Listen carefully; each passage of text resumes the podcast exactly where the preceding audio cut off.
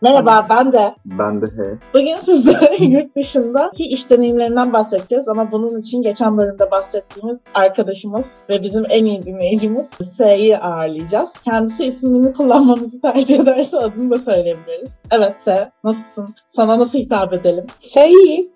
Formatı bozmayalım. tamam şimdi ilk soruyu H sana hazırlamıştı. Bir tane sorusu var direkt. Soruyu yazdı da. Öyle bir şey yok. İlk Hayır. soru. Bir tane soru yazdı zaten toplamda.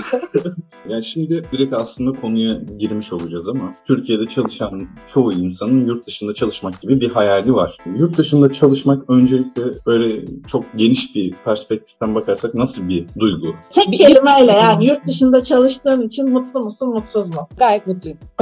tamam bu bence İki oldu ama gayet mutluyum. en özetiyle bu. Yani yurt dışında çalışmak istiyor herkes ama nasıl gittin? Yani senin hikayen nasıl başladı? Biraz onu anlatabilir misin? Ne yapabilir insanlar yurt dışında çalışmak için? Annemin çalıştığı şirket aracılığıyla buldum. Onların Hollanda ofisine gittim ve çalışmaya orada başladım ilk. O yüzden durum biraz daha özel tabii. Hani her insana şöyle yapın, böyle yapın, ben şunu yaptım, ben bunu yaptım deme konumunda değilim diye düşünüyorum biraz daha. Öyle bir imkanınız varsa tabii ki çok güzel. Ben de çok şükrettiğim bir olanaktı açıkçası. Ama ülkeyi Evet. sen seçtin. Kendi istediğin önce ülkeyi mi belirledin? Yoksa Ya şöyle- sadece Hollanda seçeneği mi vardı? Yo aslında İtalya ya da Fransa'da daha kolay bulabilirdim büyük ihtimalle Fransa'dan. O açıdan benim hep yurt dışına gitmek aklımda vardı yani. Ya liseden sonra hani üniversiteyi okuyabilirsem orada Hı. ya da işte üniversiteyi bitirince çalışmaya gitmek için. Yani ben tek başıma yani kimseye bağlı olmadan da bu planları yapıyordum. Ama sonra işte erkek arkadaşım Hollandalı olduğu için üniversite döneminde üniversite ortalarında tanıştım. İşte belli bir süre çıktıktan sonra uzun süre ilişki yaşadıktan sonra dedik tamam bir hayat kuralım. E, o noktada da Hollanda oldu. Evet. Onun dışında yani Hollanda daha önceden ziyaret edip de çok beğendiğim bir yerde. Hani burada yaşanır dediğim türden bir yerdi. Hollanda'yı seçme nedenim tabii ki sadece ilişki bazlı oldu. Hayat kuracağız. Yani Türkiye'de kurmak istemiyoruz bunu. Çok yani bunu dinleyen herkes de insan anlayabileceği nedenlerden ötürü bence çok açmaya gerek yok. Evet, başımızı belaya sokmayalım. Belaya sokmayalım. Herkes anladı.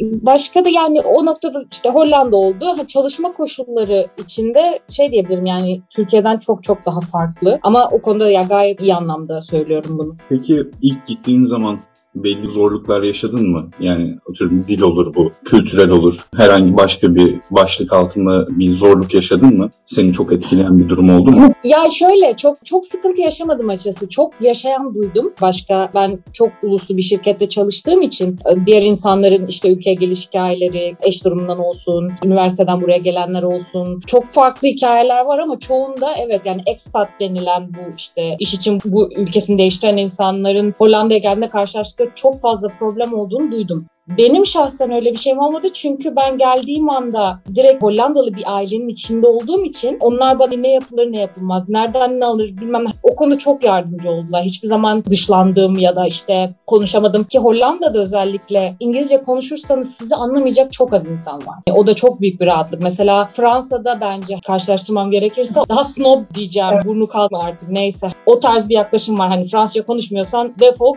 git neredeyse yani. Kimle konuşsa konuşayım böyle bir algı var sonuçta. Anlasalar bile senin cevabını Fransızca veren var mesela. Öyle bir kasıyorlar mesela orada. Hollanda kesinlikle o açıdan zaten küçücük bir ülke. Birazcık bile dili konuşmaya çabalarsan seni inanılmaz sempatik buluyorlar. Böyle bağırlarına basıyorlar resmen. Seni pamuklara sarmalar sarar Bu kadarcık bir ülke için herkes de İngilizce konuşabilirken birazcık efor sarf edip iki kelime öğrenip çat pat konuşursan aşırı mutlu oluyorlar.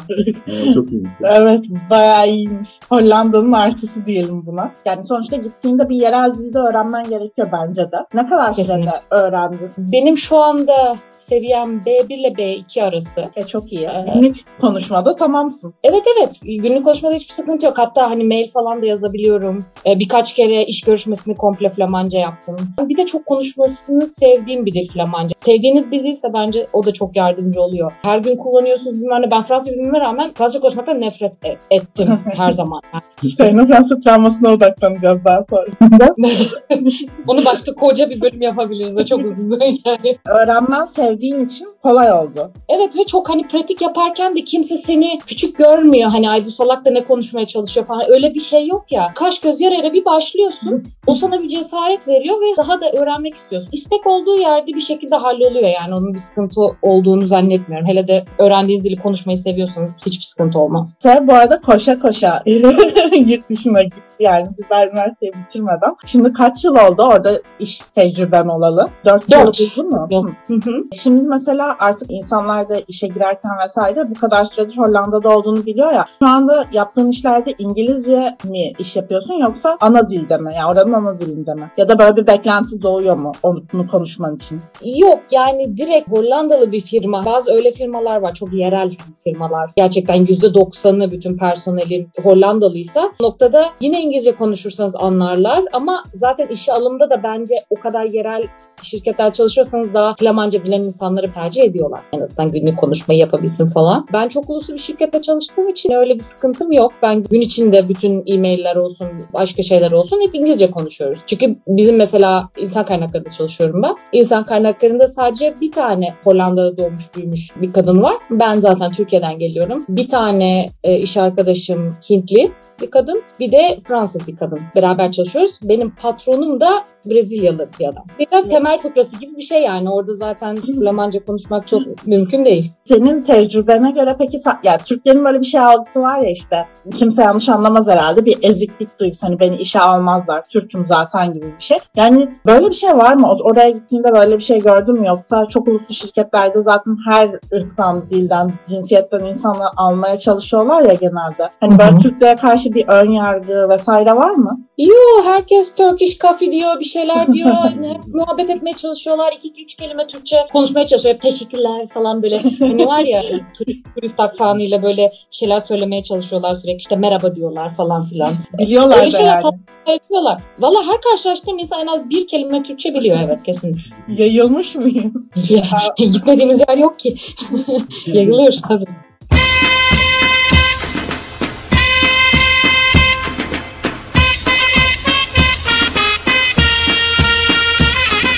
Peki şimdi senin aslında evet hani şansın da yani tanıdığın biri vardı gittiğin bölgede ama Evet. eğer hiç kimse olmasa da yine de giderdim diyorsun. Böyle bir durumda korkuların ne? Sonuçta düşünmüşsündür. Ya bunun artısı ne, eksisi ne? Giderken neleri kafana takıyorsun mesela? Onları hatırlıyor musun? Ya ben ben hemen hemen hiçbir şeyi kafama takmadan inanılmaz kafam rahat ettim. Yani o yüzden yalan söylemeyeyim şimdi şunu taktım bunu taktım diye. Ki normalde her şeyi kafama takan bir insanım. Yani aşırı çok düşünen, böyle stres yapan falan bir insanım ama o noktada yani çok taşlar yerine oturdu gibi geldi. Benim bir köşesinde hep bu plan var işte ne yapsam ne etsem.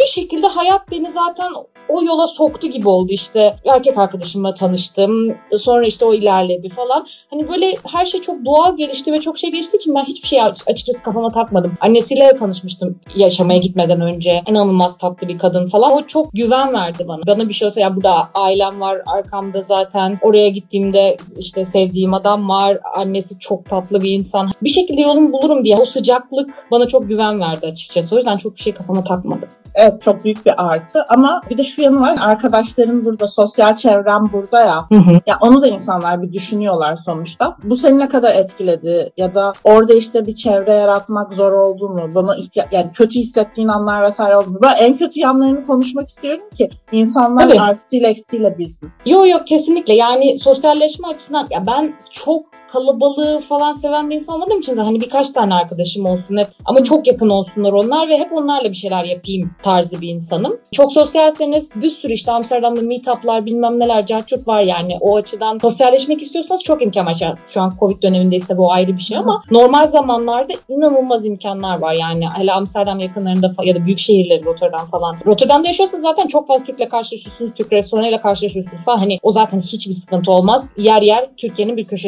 köşesindeymişsiniz gibi hissettiğiniz oluyor. Ama mesela benim gibi insanlarda daha şey oluyor. Bir burukluk diyeyim daha çok. Yani ben bırakıp bir şeye gidiyorum. Bu benim kararım, benim hayatım ama geride bıraktım tabii ki arkadaşlarım var. Hani aile daha başka bir şey. Aile hep orada senin için bence. O koşullara bağlı bir şey değil. Ama Biz özellikle arkadaşlar için Yok yok ama ilk başta şey oluyor yani yerim doldurulacak hani başka birini bulacaklar ama haklılar da sistem edebileceğim de bir şey değil falan o ikilemde çok kaldım. Ya ben sonuçta kendi hayatımı komple ayırıp başka bir yere gitmeye karar verdim ve bunun sonuçlarına katlanmam gerekiyor sonuçta. Kimse beni zorlamadı. Bu noktada evet arkadaş çevreniz ne kadar sıkı fıkı olursanız olun bir noktada şey oluyor. Ya onlar da hayatlarına devam edecekler sonuçta oturup beni beklemiyorlar. Ve şey yerim doldurulur başka birini alırlar.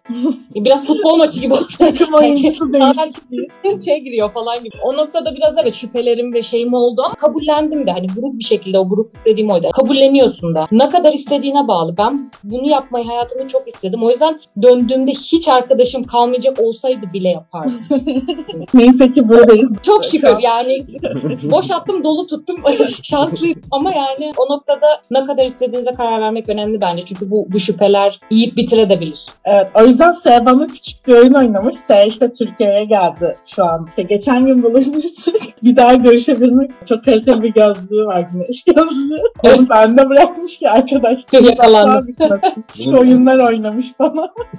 genel olarak aslında İserap beklediğinden iyi mi gitti? Yani Anlattıklarım hep öyle çünkü. Yani gerçekten ben çok iyi bir örnek değilim. Büyük bir ihtimalle benimki daha azınlık örneklerindendir. Çok çünkü dediğim gibi diğer insanlardan da çok sıkıntı çeken duyuyorum ama biraz içinde de şey olması gerekiyor. Ben buraya hep uyduracağım mantalitesi olması gerekiyor. Öbür türlü ya Türkiye'de de asosyal ve kimsenin sevmediği bir sürü insan var. Nerede yaşadığınızla kendi ülkenizde mi yaşıyorsunuz, başka bir yerde mi yaşıyorsunuz değil de kendi içinizde ne kadar uyumlu bir insansınız, ne kadar belli inisiyatifler alabilen bir insansınız. Onunla alakalı bence. Nerede yaşadığın tabii ki bir anda arkadaşların yok, bir şey yok. Bir anda kendini çok da yalnız bulabilirsin. Hani tek başıma gelsem belki öyle bir şey olurdu yani. Belki depresyona geldim. Hiçbir fikrim yok. Dediğim gibi benim çok özel küçük bir durumdan faydalanıp hayatımı kurmaya karar veren ve vermeye gidene kadar öyle bir yolculukta gitti benimki ama tek başınıza gelirseniz yani çok daha zor olur tahminimce. Zorlanan insanlar oldu dedin ya. Hı hı. Ben bilmediğim için bir örnekle mesela nasıl bir zorluk yaşadılar? Sonra mesela döndüler mi geri yoksa bir şekilde ayak uydurdular mı? Bir örnek ya da iki örnek verme şansın var mı?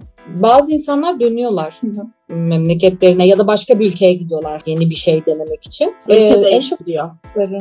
Evet yani kendi ülkesine dönen de var. Başka ülkede burası belki bizim hani atıyorum işte kültürel normlarımıza ve beklentilerimize daha yakındır deyip başka yere giden de oluyor. En çok duyduklarım yani işte arkadaşlarım çok özleyen oluyor. işte o bağımsız yaşayamayanlar. Beni burada bağlayan bir şey yok diyen çok oluyor. Çalışmaya geldim işte paramı kazandım. Şimdi yani daha hayat koşulları daha ucuz olan bir ülkede hani dediğiniz gibi işte krallar gibi yaşamak senaryosunu uygulamak için gidiyor. Ya da şey ya dille ilgili de çok duydum. Çünkü burada şöyle bir şey var. Negatiflere belki ekleyebiliriz yurt dışında yaşarken. Devletin e, size gönderdiği bütün o mektuplar işte vergi iadesi bilmem ne işte senin vergi iadeleri bilmem onların hepsi Flamanca ve İngilizce sağlamıyorlar ve çok uzun mektuplar olabiliyor bazen bu. O noktada çok böyle sinirlenen, asabiye bağlayan insanlar oluyor. Yani bu ne ya? Ne ya? herkes İngilizce konuşuyor. Bunu niye yapmıyorlar falan böyle bir.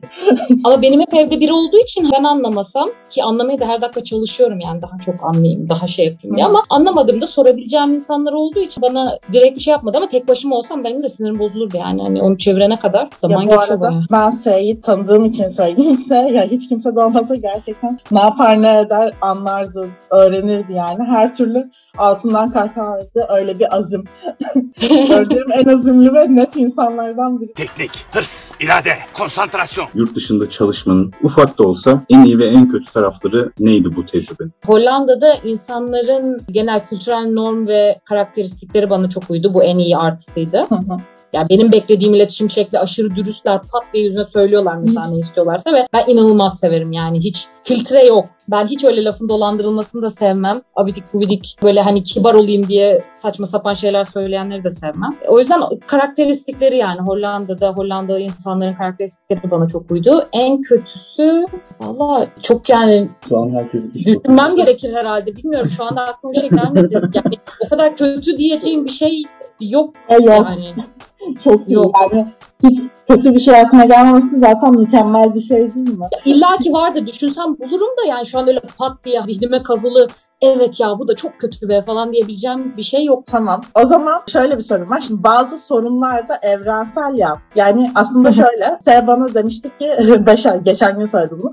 5 hafta tatilim var ilk yılı işte işindeki bir de. Ben böyle çıldırdım falan. Nasıl olabilir çok fazla diye. Mesela bu beni en çok etkileyen şeydi. İnsana verilen değeri gösteriyor bence. Ama sorumu unuttum bunu. Yine aklım çıktı çünkü.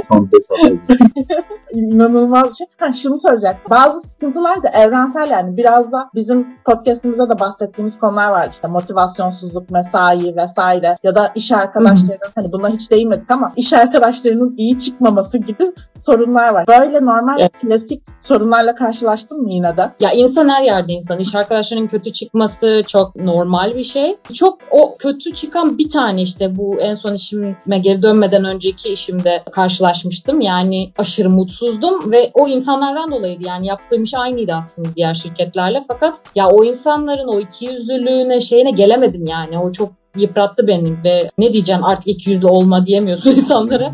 Ama bu Türkiye'de de oluyor, Hollanda'da da oluyor. Yani insan insan sonuçta o noktada. Her yerde farklı. aynı diyorsun. Aynen sen- kesinlikle. Bence inanılmaz açıklayıcıydı ama ben son bir soru sormak istiyorum. Çünkü belki de insanların en fazla üzerine düşünebilecekleri konu bu. İşsizlik dönemi. Sonuçta oraya girdin ve işten çıkarılma ya da işte kendin de çıkabilirsin. İstifa seçeneği Hı hı. her zaman her yerde bir seçenek. Böyle Hı hı. bir durumda gözü korkar mı insanın? Hani yurt dışında olması ekstra bir korku getirir mi? Böyle bir durumda işte bir heves kırılır mı? Ya da tekrar iş bulma olana çünkü işi bulup gidiyorsun ya normalde eğer gidiyorsan. Bir zorluğa yol açıyor mu? İşten çıkmak ya da başka bir işe geçmeyi düşünmek. Şöyle istifa edersen kendiliğinden yani tazminat almıyorsun sonuçta. O Türkiye'de de aynı bildiğim kadarıyla. İşten çıkarılırsan ya da termination agreement denilen burada karşılıklı olarak evet yani biz bu anlaşmayı sonlandıralım dediği zaman zaten sana belli bir şeyler sağlıyorlar işte. Belli bir geçiş dönemi için sana bir miktar para veriyorlar.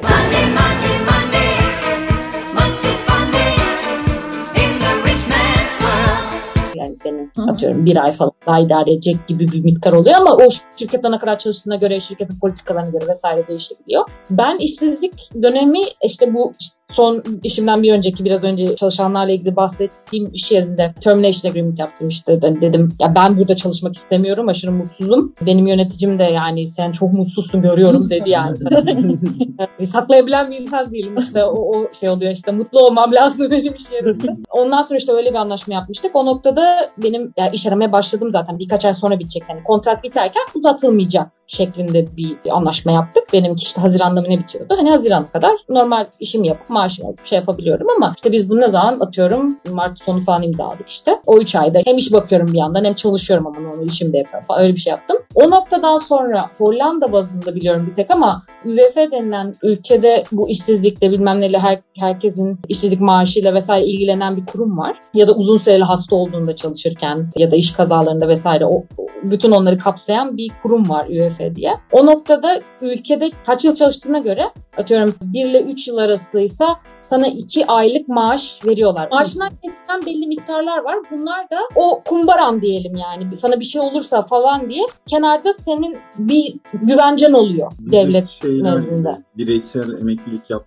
yapıyorlar ya zorunlu Ha. bireysel emeklilik. Aynen gibi gibi. Orada bir şey biriktiriyorsun sen. Her ay senin maaşından zaten otomatik kesiliyor AÖV denilen bir şey bu. Dolayısıyla hani başına bir şey gelirse sen oradan o pottan kullanıyorsun gibi bir şey. O noktada ben ondan yararlandım. Bu başıma geldiğinde 3 senedir zaten çalışıyor olduğum için işte 1 ile 3 yıl arası kategoriye giriyordum. İşim o kontratın bitince de iş bulamamıştım. UEFA'ya başvurdum hemen. Oradan da bana tam 1 ile 3 yıl arası şey yapmışsınız. E, şu kadar ay son gün şu kadar para alacaksınız falan filan ödemelerinizi şu tarihlerde yapacağız diye şey geldi. Çok da hızlı yapıyorlar bu arada yani. Ha, çok Ee, ondan sonra o 2-3 ay ben para aldım işte. Ondan sonra da tekrar çalışmaya başladım. Tabii ki o şey kesilmiş oldu. Yani aslında korkacak da bir şey yok. Çünkü seni koruyan politikalar da var. İşsiz de kalsan. Var ama çok az alabilirsin. Yani çok kısa süreli çalıştıysan o Hı. miktar az. Aa ben iş bulacakken full maaşımı alıp bilmem ne çünkü %70'i ne tekabül ediyor normal maaşının. İlk ay galiba bir tek %100 sonra %70'e düşüyor. E, Dolayısıyla yani e, harcamaların aynı, aynı evde oturuyorsun her şeyi ama daha az para almış oluyorsun bir sonraki ay. O yüzden en çabuk halinden iş bulmak zorundasın bir yerde ya o biraz stres yapıyor yani. E, hele tek başınaysan o daha da korkutucu bir durum. Ama yani Türkiye'ye kıyasladığımda birkaç kişiden duyduğum işsizlik vesaireyle ilgili yine de çok daha iyi bir senaryo buradaki. Yani Türkiye'de ben daha çok strese girerdim nasıl iş bulacağım çıktıktan sonra diye. Ben de onu diyecektim şimdi. %70'i bile olsa Türkiye'de işsiz kalma durumunda işsizlik maaşı sağlanıyor. Onda bir taban sınırı var. Yani orayı geçemiyorsun. Ha, yani ma- maaşın 10 bin de olsa yine belli bir şey aynen. O açıdan yine iyi bir politika. Bu bölümde gerçekten size bize bambaşka dünyanın kapılarını araladı. En azından ben bu kadar bilmiyordum. O yüzden Ben çok teşekkür ederiz. Bir de iyi ki ilk konuğumuz oldun. gerçekten çok Severek keyifli. dinliyorum. Umarım, umarım senin için de keyifli olmuştur. Çok güzel oldu. inanılmaz önemli deneyimler yaşadın ve bunu aktarmış olmana ben çok sevindim. Bence çok önemliydi. Biz tabii şimdi bu konunun cahil olduğumuz için mesajı senin vermeni istiyoruz. Hani bölümü kaparken yurt dışına gideceklere bir tavsiyede bulunacak olsan ya da gitmek isteyenlere ne dersin? Yani bir iki şey var. Nereye gitmek istediğiniz imkanınız olursa turistik bile olsa bir gezmeniz. Çünkü bir şehrin de bir havası vardır, şey var. Zaten o anda size birazcık uygun olup olmadığını anlarsınız. İmkanınız varsa böyle bir şey öneririm ilk. Ben o yüzden hani Hollanda'da yaşanır ilk turistik olarak gittiğimde anlamıştım. Sonra hayat beni tekrar oraya getirdiği için de mutluyum. İkincisi hep açık fikirli olmak o noktada. Yani çok klasik şeyler var işte Fransa'da yaşamak, Hollanda'da yaşamak. Yurt dışında yaşamak bambaşka bir deneyim. İmkanınız varsa mutlaka yapın. Yani sonuçta Türkiye'de aileniz var, şeyiniz var. Tekrar geri dönersiniz. Ve bunu da bence bir başarısızlık olarak düşünmek yanlış. Denemeden bilemezsiniz. Deneyip karar vermek çok daha mantıklı. O noktada imkanı olan herkese tavsiye ederim. O zaman biz de deneyin diyoruz bu bölümü kaparken. Yurt dışına gidebiliyorsanız gidin diyor S'de. Deneyimli arkadaşımız. Konunun uzmanı. Çok güzel bir bölüm oldu. Tekrar teşekkür ediyoruz Evet, teşekkür Ben teşekkür ederim. Onur duydum. O zaman ben de Ben de. bir sonraki bölümde görüşmek dileğiyle. Hoşçakalın. Hepimize de selamlar buradan. Söylerim. Yanlış söyledim. Başka Burayı kes. Benim ne yaptığım belli değil anlaşılan.